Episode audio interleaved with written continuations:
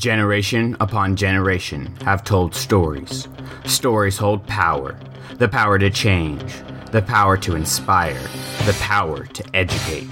Somewhere deep in the heart of Texas, stories are being told, books are being read, and the Deanda Tigers are leading the hunt. Come with us on this journey, this prowl for good books.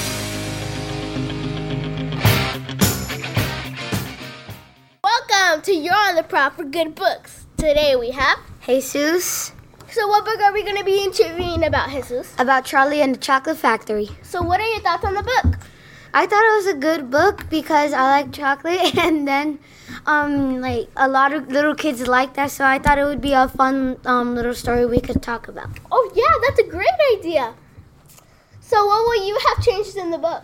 I think I would change the little kids um besides Charlie because a lot of them they were like really greedy and they would brag about how rich they were and they had and how um good of a chance they had at winning um a golden ticket to go in the factory. So, listeners are who are out here. A greedy means self-important or stilted. Stilted means arrogant or selfish. Okay, what character did you connect in the book? I connected with Charlie because like um well I mean I can't connect with any of them because like um Like you're not greedy. no I'm not greedy and then um I'm not also like very quiet. I kind of talk a lot. Mhm. And then um like there's no big factories here Uh, and then there's like no golden ticket and stuff in this place. oh yeah. What What about the book stood out to you? Um, I think that stood out was the factory because it was first of all it was really huge, and then I like chocolate, and um, there's no factories here that can make chocolate. Um. What would you have changed in the book? I think I would change the um, amount of greedy greediness the um, other little kids would have had because like they brag too much in the story because they kept saying um, I'm so rich um, I had a better chance than he did in winning in this ticket. Oh, so they're pretty like selfish. Yes. They're meanies. What situation or things that happened in the book did you relate to? Um, I couldn't relate with nothing because, um, like I said before, there's nothing like there's no factors or anything here that I can like, um, relate to because like there's they ship can um chocolate over here. They don't have a factory here. Oh, I see. How is the book similar in your life or to your life? And how is it different? Um, I don't know what's similar about it, but I know what's different. I know that it's different because um, that there's um, what is it? Like there's what? Also like there's like all these things. Like there, Okay, so let me repeat that question for you. Sorry, I saw that you're a little bit confused. How is this book similar, which is like the book and what happened in the book, and how is it similar to life, and how is it different?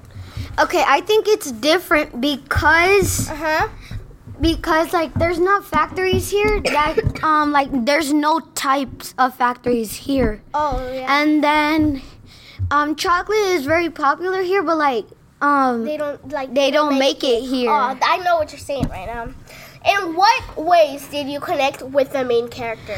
I connected with the main character because, um, first of all, he's um like he's like one of those kids that like stay a little quiet and then don't talk very much, Oh. and then Uh huh. And then like he's like one of those kids like that um like they're like kind of lonely and they have no one like with them like they have no friends they they're like by themselves. Oh yeah, I know what you mean. Yeah, I can see what you're talking about. So, okay, so like, rate it one to ten. How good was the book? I think it would be a nine. The like the only thing that kind of made made a kind of bad Uh-huh. was because they were greedy and then they kept um whi- not whining um they Uh huh. Keep on going. they kept um, bragging about how um, much money they had and that they had a better chance than Charlie at winning those tickets. And they um, said that he only got luck. Unlike them, they had um, a good chance of winning it. So who are the people that were greedy and they're all bragging and being boastful? So it wasn't like their was it like the kids, the adults, the parents? It was actually the kids. Oh wow. Those kids need need something like that's being rude. So who is the antagonist? So the antagonist is technically the bad guy in the story or the uh like the bad guy in the story or like the uh the villain in comic books. So Um, like I said, it would be the kids it would be the kids because they were always being mean to Charlie, saying that um that he that it was funny that he was poor, and that um what is it? It was funny who he was with, which was his grandpa, uh-huh. um which never um got a lot of food, so he was like he was like really skinny and bone boneful. So what themes did you notice in the book specifically? Um, I found out that the theme was that they were always being mean to him, and like I say, don't ever judge a book by its cover. so why were they making fun of him? Because he was poor, unlike the other kids, they had a lot of money, Oh yeah, that's being like very selfish and and then they were like bragging about themselves. so so what like would which would you recommend this book to other people? um, I actually would, cause it's a good book that um the parents could probably read to their little kids that um that can't read yet. Oh, so was it a chapter book or a um uh, uh like a, a little picture book? It's actually a chapter book, but it's still like it's still kid proof. Like, Like kid kids- friendly? Yeah. But I wouldn't really recommend, like for mm. me, from my opinion, I wouldn't recommend for for kids that are not born because that's a chapter book. Kids They won't understand it. Yeah. there's actually Like uh, three a picture and book. older. yeah, there's actually a picture book. Um, there's actually a, like a picture book that's Charlie and the Tractor Factory, and there's also a movie. Okay, so like, how would you describe um uh Charlie's personality? Personality. Um, I would describe it as kind, friendly, and uh, well, yeah, that's it. So why would you uh, describe him as kind? I'll just describe him Mhm. as kind because he he didn't have a lot of money, so he learned to never be rude or be disrespectful for what he had. and like compare that to the other kids. Uh huh. Compare that to the other kids. That would like, that would be like a whole different situation. So why would you describe him as friendly? I would describe him as friendly because he would um always like he would always like enjoy his grandparents' company because he would always ask them um about one of their stories before he went to bed. Oh, that's real nice. It sounds so caring. So, how many like I wouldn't say how many adjectives, but how what is the difference between the kids that were greedy and disrespectful and between Charlie? Um, I would say what's different is that they're rich, Charlie's poor. Um, they um that Charlie um respected his family, unlike the other kids. They disrespect their parents and Oh family. yeah, because I had actually saw the movie and one of the girl, I think her one name was Violet or something, Yeah. or I forgot what her name was.